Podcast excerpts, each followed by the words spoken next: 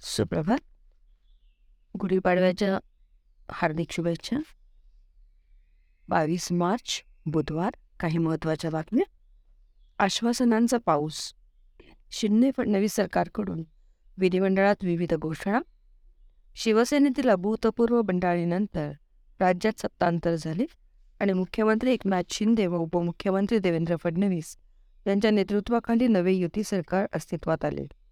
तीस जून वीसशे बावीस रोजी सत्तारूढ झाल्यापासून या सरकारने आधीच्या महाविकास आघाडी सरकारने काही घेतलेले निर्णय बदलण्याचा आणि त्यासोबतच जनाधार मिळवण्यासाठी लोकप्रिय घोषणा करण्याचा सपाटाच लावला. गेल्या आठ नऊ महिन्यात शिंदे फडणवीस सरकारने ऐंशीव्या आसपास धोरणात्मक निर्णय घेतले असून सातशेहून अधिक सरकारी निर्णयही लागू केल्याचे आकडेवारीवरून दिसते. विविध आश्वासने देण्याची परंपरा कायम राखून या सरकारने मंगळवारीही विधिमंडळात आश्वासनांचा पाऊस पडला. आधीची अनेक आश्वासने पूर्ण होण्याची प्रतीक्षा असतानाच नवी आश्वासनांची भर पडली आहे. रिक्षा चालकांसाठी लवकरच धोरण. राज्यातील ऑटो रिक्षा चालक मालकांच्या समस्यांवर मार्ग काढण्यासाठी सर्व रिक्षा संघटनांना विश्वासात घेऊन लवकरच धोरण निश्चित करण्यात येईल. तसेच कोरोना काळात रिक्षा रिक्षा चालकांवर झालेल्या दंडात्मक कारवाईची रक्कम माफ करण्याचा मुद्दा मुख्यमंत्री एकनाथ शिंदे आणि उपमुख्यमंत्री देवेंद्र फडणवीस यांच्याकडे मांडण्यात येईल. या प्रश्नांच्या सोडवणुकीसाठी राज्य सरकार सकारात्मक असल्याचे बंदर व खनिक खनिकर्म मंत्री दादा भुसे यांनी विधान परिषदेत सांगितले. रिक्षा चालकांसाठी कल्याणकारी महामंडळाचे धोरण निश्चित करून त्याची प्रभावी अंमलबजावणी केली जाईल असे आश्वासन भुसे यांनी दिले. राज्याचे आय टी धोरण लवकर राज्य सरकारने एकोणीसशे अठ्ठ्याण्णवमध्ये पहिले माहिती तंत्रज्ञान धोरण सादर केले होते. त्यानंतर वेळोवेळी या धोरणात बदल करून नवीन धोरण आणण्यात आले. या पार्श्वभूमीवर येत्या पंधरा दिवसात नवीन माहिती तंत्रज्ञान धोरण मांडण्यात येणार आहे अशी माहिती उद्योगमंत्री उदय सामंत यांनी मंगळवारी विधानसभेत दिली. आय टी हब संदर्भात सध्या कोणतेही धोरण नसल्याचेही त्यांनी नमूद केले. कोल्हापूरमध्ये भविष्यात नवीन माहिती तंत्रज्ञान केंद्र उभारण्यासंदर्भात विचार करण्यात येईल. जळगावमध्ये नाविन्यपूर्ण उद्योगांवर आधारित प्रकल्प सुरू करण्यात येत आहेत असे सामंत यांनी सांगितले. अव्यावसायिकसाठीही जात पडताळणी. येत्या काळात अव्यावसायिक अभ्यासक्रम प्रवेशासाठी जात प्रमाणपत्र पडताळणी अनिवार्य करण्यात येणार आहे अशी माहिती आदिवासी विकास मंत्री डॉक्टर विजयकुमार गावित यांनी मंगळवारी विधानसभेत दिली. आमदार डॉक्टर किरण लमावटे लहावट लहामटे नाना पटोले संजय सावकारे धर्मराव बाबा आत्राम यांनी जात वैधता प्रमाणपत्राच्या आधारे बोगस आदिवासी उमेदवारांनी जागा बळकवण्याबाबतची लक्षवेधी सूचना मांडली होती. यावर उत्तर देताना गावित म्हणाले जात प्रमाणपत्र निर्गमित करणे आणि त्याची पडताळणी करणे याबाबत नियमावली आहे. त्यानुसारच मागास प्रवर्गातील जाती आणि जमातींना प्रमाणपत्र देण्यात येते. तसेच या प्रमाणपत्राची पडताळणी करण्यात येते. फॉक्सकॉनचा प्रकल्प बेंगळुरू जवळ होणार. फॉक्सकॉन या तैवानी कंपनीचा आठ हजार कोटी रुपयांची गुंतवणूक असलेला प्रकल्प बेंगळुरूजवळ उभारण्यात कर्नाटक सरकारने मंगळवारी मंजुरी दिली. फॉक्सकॉन कंपनी महाराष्ट्रातही गुंतवणूक करणार होती मात्र हा प्रकल्प राज्याबाहेर गेल्याने वाद निर्माण झाला होता. देडबळा बळापूर आणि देवनहळ्ळी तालुक्यात हा प्रकल्प होणार असून त्यातून सुमारे पन्नास हजार रोजगार निर्मिती अपेक्षित आहे. सोन्याच्या भावात मोठे चढ उतार. सोन्याच्या भावात मंगळवारी मोठे चढ उतार दिसून आले. बावीस कॅरेट सोन्याच्या भावात दिवसभरात दोनशे चौऱ्याहत्तर रुपयांची आणि चोवीस कॅरेट सोन्याच्या भावात तीनशे रुपयांची घसरण नोंदवली गेली. किरकोळ बाजारात मात्र सोन्याच्या दरात सतराशे चौऱ्याऐंशी रुपयांची वाढ झाल्याचे चित्र होते. मौल्यवान धातू बाजारात मंगळवारी सकाळी बावीस कॅरेट सोन्याचा भाव दहा ग्रॅमसाठी चोपन्न चारशे नव्वद रुपये होता. बाजार बंद होताना तो चोपन्न दोनशे सोळा रुपयांवर गेला. चोवीस कॅरेट सोन्याचा भाव मंगळवारी सकाळी एकोणसाठ हजार चारशे सत्ता सत्याऐंशी रुपयांवर उघडला. दिवसभरातील चढउतारानंतर बाजार बंद होताना दरात तीनशे रुपयांची घसरण झाली. असे असले तरी बावीस कॅरेटचा किरकोळ भाव दहा ग्रॅमसाठी छप्पन्न हजार रुपये राहिला. त्यामुळे किरकोळ स्तरावर भावात सतराशे चौऱ्याऐंशी रुपयांची वाढ झाली. किरकोळ बाजारात चोवीस कॅरेट सोन्याचा भाव एकोणसाठ हजार पाचशे रुपये ते साठ हजार रुपये या दरम्यान राहिला. उत्तर भारताला भूकंपाचा धक्का? उत्तर भारतात दिल्लीसह अनेक शहरांमध्ये मंगळवारी रात्री दहा वाजून वीस मिनिटांनी भूकंपाचा धक्का जाणवला. या धक्क्यामुळे दिल्लीसह अनेक शहरात लोक घाबरून रस्त्यावर आले. या भूकंपाचा केंद्रबिंदू अफगाणिस्तानात हिंदकुश पर्वतारंगांमध्ये होता. तेथे भूकंपाची सहा पॉईंट आठ रिस्टर नोंदवली गेली. पाकिस्तानातील सर्व शहरांमध्ये या भूकंपाचे हादरे जाणवले. भारतात उत्तर प्रदेश उत्तराखंड हरियाणा पंजाब आणि राजस्थानात त्याचा धक्का जाणवला. भारतातील तीव्रता पाच पॉईंट पाच रिस्टर होती. दिल्लीकरांनी तीस सेकंदापासून एक ते दीड महिने मिनिटे भूकंपाचे झटके अनुभवले. भूकंपाचे धक्का जाणवताच अनेकांनी कुटुंबियांसह घराबाहेर धाव घेतली. भूकंपामुळे घरांचे दरवाजे पंखे आणि घरभर हादरे जाणवल्याचे नागरिकांनी सांगितले. येत्या रविवारपासून पुणे मुंबई विमानसेवा पुणे ते मुंबई दरम्यान विमानसेवा सव्वीस मार्चपासून सुरू करण्यात येणार आहे. एअर इंडिया एअरलाईन्सच्या वतीने ही सेवा सुरू होणार असून त्यांनी बुकिंग देखील सुरू केले आहे. त्यामुळे पाच वर्षानंतर पुणे मुंबई विमानसेवा पुन्हा सुरू होणार आहे. पुणे मुंबई दरम्यान वीसशे एकोणीसपासून विमानसेवा बंद झाली होती. यंदा हिवाळी हंगामात पुणे मुंबई विमानसेवेसाठी एअर इंडियाला एक स्लॉट राखीव ठेवला होता. परंतु सेवा सुरू न केल्यामुळे तो रद्द केला होता. आता पुणे विमानतळाचा पुढील हंगाम सुरू होणारा असून त्यातून सव्वीस मार्चपासून पुणे मुंबई विमानसेवा सुरू करण्यात येणार आहे. पुणे ते मुंबई दरम्यान फक्त एका तासात पोहोचणे शक्य होणार आहे. पुणे मुंबई दरम्यान शनिवार वगळता सर्व दिवस ही सेवा सुरू होणार सुरू राहणार आहे. मुंबईहून सकाळी नऊ वाजून पंचेचाळीस मिनिटांनी पुण्यासाठी विमानाचे उड्डाण होईल. तर पुण्यात दहा वाजून पन्नास मिनिटांनी ते दाखल होईल. पुण्यात अर्धा तास थांबल्यानंतर हे पुण्याहून मुंबईला सकाळी अकरा वाजून वीस मिनिटांनी उड्डाण करेल अशी माहिती विमानतळ प्रशासनातील अधिकाऱ्यांनी दिली. गुढीपाडव्याला आंब्याची मागणी साडेतीन मुहूर्तांपैकी एक असलेल्या गुढीपाडव्याच्या पार्श्वभूमीवर आपूस आंब्यांना मागणी वाढली असून किरकोळ बाजारात एक डझन आंब्याचे आठशे ते सोळाशे रुपये मोजावे लाग लागत आहेत तयार आंब्यांना चांगली मागणी. गुलटेकडी येथील छत्रपती शिवाजी मार्केट यार्डात कोकणातील रत्नागिरी आणि देवगड परिसरातून दररोज सुमारे दीड ते दोन हजार पेटी आंब्याची आवक होत आहे. आंबा खरेदीसाठी मार्केट यार्डातील फळ बाजारात मंगळवारी ग्राहकांची गर्दी झाली होती असे मार्केट यार्डातील आंब्याचे व्यापारी करण जाधव यांनी सांगितले. गुढीपाडवा आणि अक्षय आम तृतीयेला आंब्यांना मागणी असते. आता आंब्याचा हंगाम नियमित सुरू झाला आहे. यंदा आंब्याची आवक चांगली असेल अशी शक्यता व्यक्त केली जात आहे. तयार आंब्यासाठी हवामानामुळे विलंब आंबे पिकवण्यासाठी उष्ण वातावरण लागते. गेल्या काही दिवसात हवेत गारवा वाढला असून पाऊसही पडत पडला आहे. त्यामुळे आंबे तयार होण्यास किमान आठवड्याचा कालावधी लागतो. भारतीय मूल्यांमध्ये समस्यांची उत्तरे? केंद्रीय मंत्री नितीन गडकरी यांचा विश्वास. वसुदैव कुटुंबकम ही भारताला मिळालेल्या जी वीस परिषदेच्या यजमानपदाची संकल्पना असून खऱ्या अर्थाने भारतीय संस्कृती याच तत्वावर आधारित आहे. भारताने आत्तापर्यंत मिळवलेल्या यशाचा पाया आध्यात्मिक व सांस्कृतिक मूल्यांवर आधारलेला आहे. कुठल्याही कठीण परिस्थितीला तोंड देण्याची ताकद या मूल्यांमध्ये आहे. जगभरातील देशांनीही यांच्याकडे असलेल्या आव्हानांना तोंड देण्यासाठी या मूल्यांचा आधार घेतल्यास अनेक समस्यांची उत्तरे सापडू शकतील असा विश्वास केंद्रीय मंत्री नितीन गडकरी यांनी मंगळवारी व्यक्त केला. जी वीस परिषदेअंतर्गत नागपुरात आयोजित सी वीस परिषदेचा मंगळवारी समारोप झाला त्यावेळी ते बोलत होते. गडकरींना पुन्हा धमकी केंद्रीय परिवहन मंत्री नितीन गडकरी यांना खामला रोडवरील जनसंपर्क कार्यालयात पुन्हा दहा कोटीच्या खंडणीसाठी फोन करून धमकी देण्यात आली. मोबाईल क्रमांकावरून आलेल्या क्रमांकाची पोलिसांनी चौकशी केली. असता तो बेळगावातील कारागृहातून शिक्षा भोगत असलेल्या जयेश उर्फ जपेश कांथा उर्फ साकीर उर्फ साहिर यांनी केल्याचे स्पष्ट झाले. दानशूर महिलांमध्ये रोहिणी निलेकणी इन्फोसिसच्या सहसंस्थापकांपैकी एक नंदन निलेकणी यांच्या पत्नी रोहिणी यांनी देशातील दानशूर महिलांच्या यादीत अव्वल स्थान पटकावले आहे.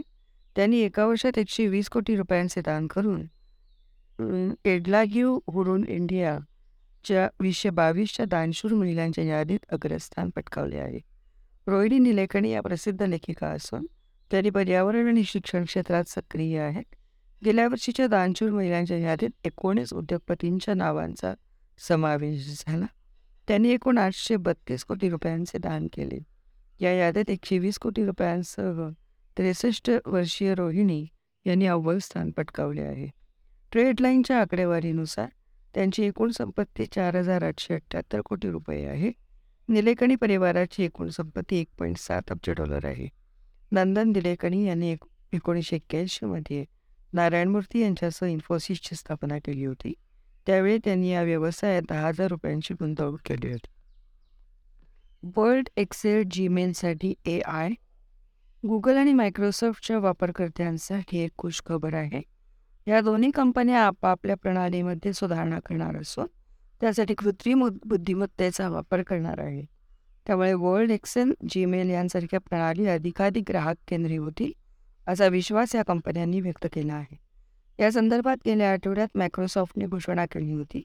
त्यानुसार कंपनी आपल्या तीनशे पासष्ट सूट ॲपसाठी को पायलट ही एक प्रणा ही एक ए आय प्रणाली वापरणार आहे.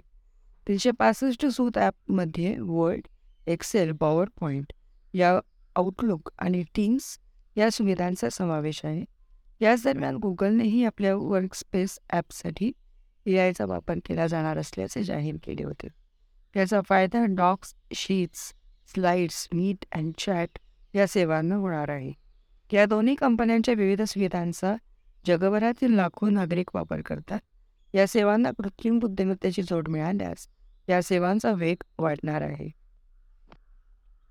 बिस्लरीची दुरा जयंती चौहानांकडे. टाटा कन्झ्युमर प्रोडक्टशी बोलणी विस्कटल्यानंतर आता जयंती चव्हाण यांनी बिस्लरीची धुरा सांभाळण्याचा निर्णय घेतला आहे.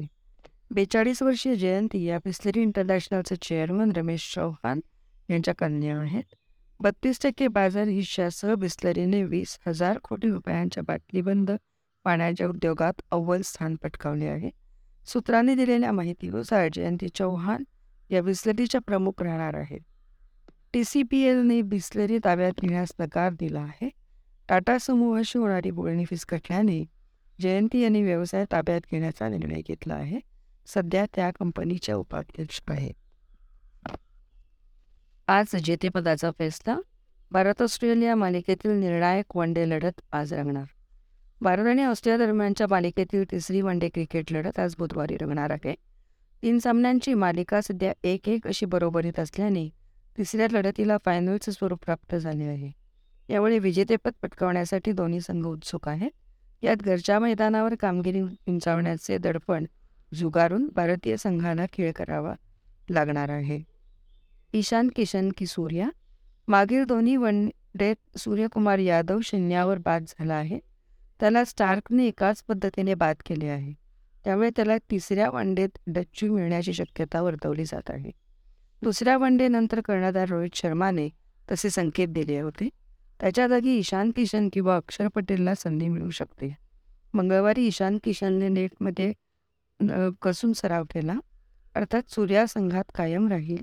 तर आता वर्ल्ड कपच्या दृष्टीने आपली उपयुक्तता सिद्ध करावी लागणार लागणार आहे. खेळपट्टी फिरकीला अनुकूल. चेन्नई वनडेत प्रतिस्पर्धी संघाच्या फलंदाजांचे कामगिरी उंचवण्याचे लक्ष असेल. मात्र इथे त्यांचा कस लागणार? कारण चेन्नईची खेळपट्टी फिरकी गोलंदाजांना सहाय्यक असून फलंदाजांना बरेच कष्ट घ्यावे लागतात. विशे एकोणीस नंतर चिदंबरमवर वन डे झालेली नाही. ऑस्ट्रेलियाची अखेरची वन डे येथे वीसशे सतरामध्ये झाली होती आणि त्यातही पावसाने खो घातला होता. एकेकाळी चिदंबरम स्टेडियमची खेळपट्टी वेगवान गोलंदाजांना सहाय्य करायची. गेल्या काही मोसमापासून ही खेळपट्टी फिरकीला सहाय्यक ठरत असल्याचे दिसते. येथे पार पडलेल्या बावीस वन डेमध्ये आत्तापर्यंत अडीचशेच्या पार धावसंख्या गेलेली नाही. तेव्हा भारतीय संघ अक्षर पटेल रवींद्र जडेजा कुलदीप यादव अशा तीन फरकी गोलंद फिरकी गोलंदाजांसह मैदानात उतरण्याची शक्यताही नाकारता येत नाही. पावसाचा अंदाज तिसऱ्या वनडेत तुरळक पावसाची शक्यता वर्तवण्यात आली आहे. सोमवारी चेन्नईत पाऊस झाला होता मंगळवारी दोन्ही संघांनी ढगाळ वातावरणात सराव केला. बुधवारीही असेच वातावरण राहणार आहे. राहुल गांधी हे मीर जाफर संबित पात्रा यांचे टीकास्त्र. लंडनमध्ये केलेल्या वक्तव्यावरून भाजपने मंगळवारी काँग्रेस नेते राहुल गांधी यांच्यावर नव्याने हल्लाबोल करताना त्यांना देशाच्या राजकारणातील मीर जाफर अशी उपमा दिली आहे. तर राहुल गांधी यांना देशाविरोधी वक्तव्याबद्दल माफी मागावीच लागेल याचा पुनरुच्चारही भाजपने केला. शहजादा मीर जाफरने नवाब होण्यासाठी जे केले आणि राहुल गांधी लंडनमध्ये जे केले ते अगदी तंतोतंत सारखे आहे. काँग्रेसच्या नेत्याने मी देशाच्या विरोधात बोलणे अगदी सामान्य आहे. सहजात्याला आता नवाब बनायचे आहे असे टीकास्त्र भाजपचे राष्ट्रीय प्रवक्ते संबित पात्रा यांनी राहुल यांनी लोकसभा अध्यक्षांना लिहिलेल्या पत्रावरून सोडले. दरम्यान राहुल गांधींनी परदेशात जाऊन भारतावर वारंवार केलेले हल्ले त्यांचे खोटे बोलणे देशाची बदनामी करणे आणि माफी न मागणे हीच त्यांची ओळख बनली आहे. असे केंद्रीय मंत्री अनुराग ठाकूर म्हणालेत. दहशतवादाचे आव्हान कायमचेच. लष्कर प्रमुखाकडून वस्तुस्थिती विषद. दहशतवाद आणि अंतर्गत सुरक्षेची आव्हाने भविष्यातही कायम असतील आणि देशातील सुरक्षा दले एकत्रितपणे त्याचा सामना करतील असे लष्कर प्रमुख जनरल मनोज पांडे यांनी मंगळवारी सांगितले.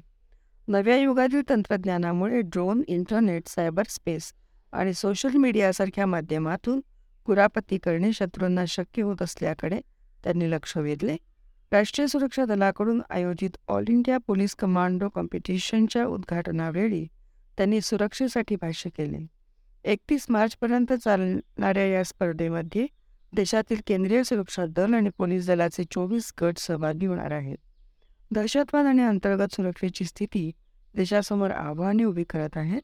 या सर्व आव्हानांना आपण एकजुटीने सामना करीत आहोत. त्यामुळेच विविध राज्यांतील परिस्थितीमध्ये बदल झालेला आपल्याला दिसतो असे ते म्हणाले. एन एस जीचे विशेष कौतुक देशात दहशतवादी हल्ला होण्याची शक्यताही दुर्लक्षित करता येणार नाही. मात्र आपली गुप्तचर यंत्रणा सुरक्षा दले हे प्रयत्न हाणून पाडत आहेत याकडे त्यांनी लक्ष वेधले. बॉम्ब शोधणे आणि नष्ट करणे ड्रोनद्वारे निर्माण होणाऱ्या समस्यांचा सामना करणे आणि इतर सुरक्षा दलांशी उत्तम समन्वय ठेवणे यासारख्या कौशल्यांसाठी पांडे यांनी एन एस जीचे विशेष कौतुक केले.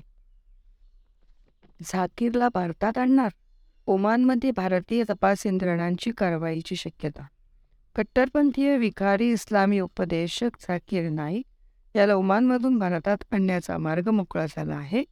भारतीय तपास यंत्रणा याबाबत ओमान सरकारशी संपर्कात असून तेवीस मार्च रोजी ओमानला एका सरकारी कार्यक्रमानिमित्त येणार असून त्यावेळी त्याला ताब्यात घेण्यात येणार असल्याचे सूत्रांचे म्हणणे आहे. याबाबत अधिकृत कोणतेही तपशील जाहीर करण्यात आलेले नाहीत. झाकीर नाईक या याला ओमानमध्ये दोन व्याख्याने देण्यासाठी निमंत्रित करण्यात आले आहे. ओमानच्या वक्फ आणि धार्मिक कार्य मंत्रालयातर्फे त्याचे पहिले व्याख्यान कुराण अ ग्लोबल नेशन आयोजित करण्यात आले असून ते तेवीस मार्च रोजी नियोजित आहे. दुसरे व्याख्यान प्रेषित महम्मद पैगंबर यांच्यावर असून ते पंचवीस मार्च रोजी आहे. स्थानिक कायद्यानुसार त्याला ताब्यात येण्यासाठी आणि प्रत्यार्पण करण्यासाठी स्थानिक भारतीय दूतावास एजन्सीच्या संपर्कात आहे. भारतीय गुप्त गुप्तचर यंत्रणाच्या सूत्रांनी सांगितले की स्थानिक अधिकारी त्यांची विनंती मान्य करून त्याला ताब्यात घेण्याची दाट शक्यता आहे. अटकेनंतर भारतीय सुरक्षा यंत्रणा पाठपुराव्यासाठी कायदेशीर पथक पाठवण्याची शक्यता आहे.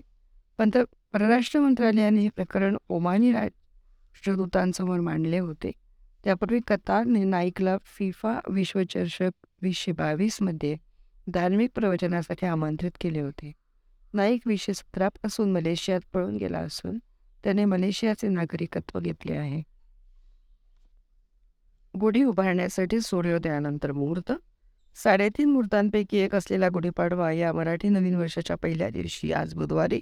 सूर्योदयानंतर आपल्या सोयीनुसार गुढी उभारावे. गुढीपाडव्यापासून शोभन संवत्सव सुरू होत असून सूर्यास्तापूर्वी नमस्कार करून गुढी उतरवून ठेवावी असे आवाहन दाते पंचांगकर्त्याचे मोहन दाते यांनी केले. गुढीपाडवा अक्षतृतीया दसरा आणि दिवाळी पाडवा हे साडेतीन मुहूर्तांचे शुभ दिवस आहेत. गुढीपाडवा नवीन उद्योगाचा व्यवसायाचा शुभारंभ करण्यास उत्तम मुहूर्त समजला जातो. सकाळी घरोघरी उभा उड्या गुड्या उभारून तोरणे लावून नवीन वर्षाचे स्वागत केले जाते. गुढी उभी करण्यासाठी वापरावयाची काठी स्वच्छ धुवून पुसून घ्यावी.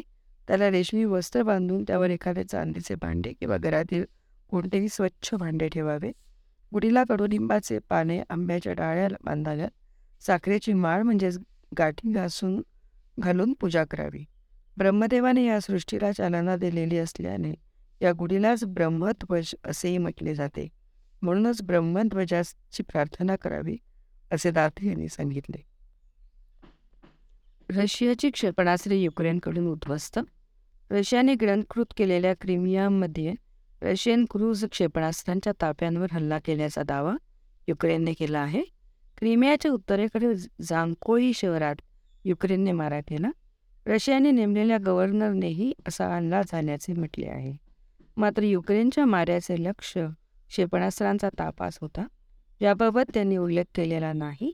युक्रेनच्या या दाव्याला अधिकृत दुसऱ्या मिळू शकलेला नाही. रशियाचे अनेक कॅलिबर क्रूज क्षेपणास्त्रे आम्ही नष्ट केली.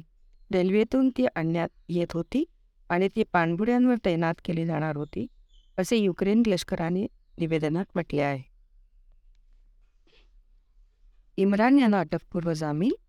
पाकिस्तानचे माजी पंतप्रधान इम्रान खान यांना लाहोर उच्च न्यायालयाने दहशतवादाशी संबंधित दोन प्रकरणांमध्ये मंगळवारी अटकपूर्व जामीन मंजूर केला. गेल्या आठवड्यात इस्लामाबादमधील केंद्रीय न्याय संकुलाच्या आवारात इम्रान समर्थकांनी केलेल्या हिंसाचाराबद्दल हे गुन्हे दाखल करण्यात आले आहे न्यायमूर्ती शाहबाज रिझवी आणि न्यायमूर्ती फारुख हैदर यांच्या खंडपीठाने इम्रान यांना सत्तावीस मार्चपर्यंत अटकपूर्व जामीन मंजूर केला.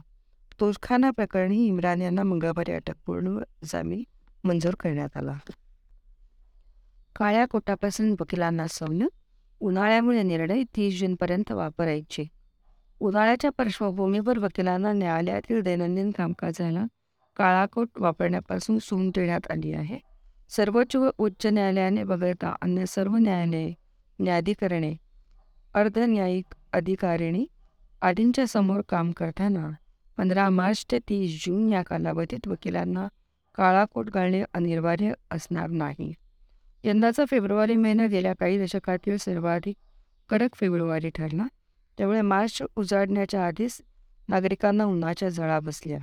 मार्च महिना सुरू झाला की उन्हाचा तडाखा आणखी वाढतो तर एप्रिल आणि मे महिन्यात अंगाची नाही लाही होते. त्यामुळे या वातावरणात वकिलांचा पारंपरिक पोशाख परिधान करून काम करणे अशक्य होते. या परिस्थितीचा विचार करून सिव्हिल मॅन्युअलच्या प्रकरण बावीसमधील परिच्छेद क्रमांक सहाशे छत्तीसनुसार काळाकोट वापरण्यातून दरवर्षी सूट दिली जाते. यंदा पं पंधरा मार्च ते तीस जून या कालावधीत ही सूट देण्यात आली आहे. न्यायालयात वकिलांची ड्रेस कोडचे पालन केले आहे किंवा नाही याची न्यायाधीश दखल घेतात. त्यामुळे वरील ड्रेस कोडबाबत अतिशय दक्ष असतात. कडक उन्हाळा असणाऱ्या भागातील वकिलांना काळाकोट त्रासदायक ठरतो. मात्र पुण्यात उन्हाळ्यात सूट मिळाल्यानंतरही बहुसंख्य वकील कोटाचा वापर करतात असे दिसून येते. अमेरिकेच्या मदतीने चीनची घुसखोरी रोखली. दुजोरा देण्यास व्हाईट हाऊसचा नकार. अमेरिकेच्या गुप्तचर संस्थांनी योग्य वेळी दिलेल्या गुप्तचर माहितीमुळे भारतीय लष्कराने गेल्या वर्षी चीनच्या घुसखोरीचा यशस्वी सामना केला आणि त्यांना मागे रेटल्याचे वृत्त अमेरिकेतील माध्यमांनी दिले आहे. मात्र व्हाईट हाऊसने या वृत्ताला तुजोरा देण्यास नकार दिला. अमेरिकेच्या सरकारने पहिल्यांदाच भारताला प्रत्यक्ष या क्षणांची गोपनीय माहिती दिली. यामध्ये चिनी लष्कराच्या हालचाली दाखवण्यात आल्या होत्या असे या वृत्तामध्ये म्हटले आहे. या माहितीमध्ये उपग्रहाद्वारे मिळालेली छायाचित्रही देण्यात आली होती. या आधीच्या तुलनेत अमेरिकेकडून अधिक लवकर माहिती देण्यास आल्याचेही या वृत्तात नमूद करण्यात आले आहे. अमेरिकेच्या माहितीमुळेच भारतीय लष्कर पूर्ण तयारीत होते. दोन्ही देशांमध्ये गोपनीय माहितीचे आदानप्रदान झाल्यानंतर आणि सहकार्य वाढल्यानंतर मिळणाऱ्या यशाची एक चुणूक होती. अशी माहिती सर सूत्रांनी दिल्याचेही वृत्तात म्हटले आहे. या वृत्ताला दुजोरा देण्यास अमेरिकेच्या स्ट्रॅटेजिक कम्युनिकेशनचे राष्ट्रीय सुरक्षा परिषद समन्वयक जॉन किर्वी याने नकार दिला. एल एल एस सीवरील परिस्थिती नियंत्रणात. लडाखमधील प्रत्यक्ष नियंत्रण रेषेवरील जैसे थे परिस्थिती कायम आहे असे लष्कराच्या उत्तर विभागाचे प्रमुख लेफ्टनंट जनरल उपेंद्र द्विवेदी यांनी म्हटले आहे. तसेच या प्रश्नावर वेगवेगळ्या स्तरावर चर्चा सुरू आहे. तर जम्मू काश्मीरमधील परिस्थिती नियंत्रणात असून दहशतवादी कारवाया पूर्ण थांबवण्याचे प्रयत्न सुरू आहेत असेही त्यांनी सांगितले. सुरक्षेसाठी कटिबद्ध अमेरिकेची प्रतिक्रिया सॅन फ्रान्सिस्कोच्या घटनेचा निषेध. सॅन फ्रान्सिस्को येथील भारतीय वाणिज्य दूतावासावर झालेल्या खलिस्तानवाद्यांच्या हल्ल्याचा अमेरिकेने निषेध केला आहे. अन्य देशांची राजनैतिक कार्यालये आणि त्यातील अधिकारी कर्मचाऱ्यांच्या सुरक्षेसाठी कटिबद्ध असल्याचेही म्हटले आहे. खलिस्तानवादी आंदोलकांनी सॅन फ्रान्सिस्को येथे भारतीय वाणिज्य दूतावासाच्या आवारात घुसखोरी करत तोडफोड केली होती. या घटनेनंतर तीव्र पडसाद उमटले असून भारताने अमेरिकेकडे निषेध नोंदवला आहे. यावर व्हाईट हाऊसच्या राष्ट्रीय सुरक्षा परिषद समन्वयक जॉन किर्बी म्हणाले सॅन फ्रान्सिस्को येथे झालेली तोडफोड स्वीकार्य नाही. परराष्ट्र खाते स्थानिक पोलिसांशी चर्चा करत आहे. वाणिज्य दूतावासातील दुरुस्तीचे कामही हाती घेण्यात येईल. मात्र हा प्रकार स्वीकारार्ह नाही. अमेरिकेचे राष्ट्रीय सुरक्षा सल्लागार जेक्स सुलिव्हन यांनी या घटनेचा निषेध केला आहे. परराष्ट्र खाते स्थानिक पोलिसांच्या संपर्कात असून लवकरच पुढील पावले उचलण्यात येतील त्यांनी म्हटले आहे. दरम्यान तोडफोडीच्या घटनेनंतरही आंदोलक तेथील घोषणाबाजी करत होते तसेच काही जणांनी जाळपोळ करण्याचाही प्रयत्न केल्याचे वृत्त स्थानिक माध्यमांमध्ये प्रसिद्ध झाले आहे. तर या प्रकारामागील दोषींवर कडक कारवाई करण्यात येईल असे अमेरिकेच्या परराष्ट्र खात्याने म्हटले आहे. भारतीय संघटनांकडून निषेध भारतीय परराष्ट्र मंत्रालयाने अमेरिकेकडे निषेध नोंदवला असून या घटना टाळण्यासाठी योग्य पावले उचलण्याचे आवाहन केले आहे. तर अमेरिका भारत स्ट्रॅटेजिक पार्टनरशिप फोरमने या घटनेचा निषेध केला आहे. कॅलिफोर्नियातील पोलिसांनी योग्य ती कारवाई करावी असे आवाहनही करण्यात आले आहे. अमेरिका भारत उद्योग परिषदेने या घटनेचा निषेध केला आहे. शीख समुदायाकडून निषेध सॅन फ्रान्सिस्कोतील घटनेचा शीख नेत्यांनी निषेध केला आहे. कोणत्याही प्रकारचा हिंसाचार निषेधार्य आहे. प्रत्येकाला शांततापूर्ण आंदोलनाचा अधिकार आहे. मात्र हिंसाचार किंवा तोडफोड होता कामा नये असे शीख नेते जसदीप सिंग यांनी म्हटले आहे. पंजाबमधील घटना दुर्दैवी आहेत. मात्र ब्रिटन आणि अमेरिकेतील हल्ल्यांचा आम्ही निषेध करत आहोत असे बालगेंद्र सिंग यांनी म्हटले आहे. Foundation for India and Indian diaspora studies या संघटनेने या हल्ल्यामागे पाकिस्तानी गुप्तचर संस्था आय एस आय असल्याचा आरोप केला आहे.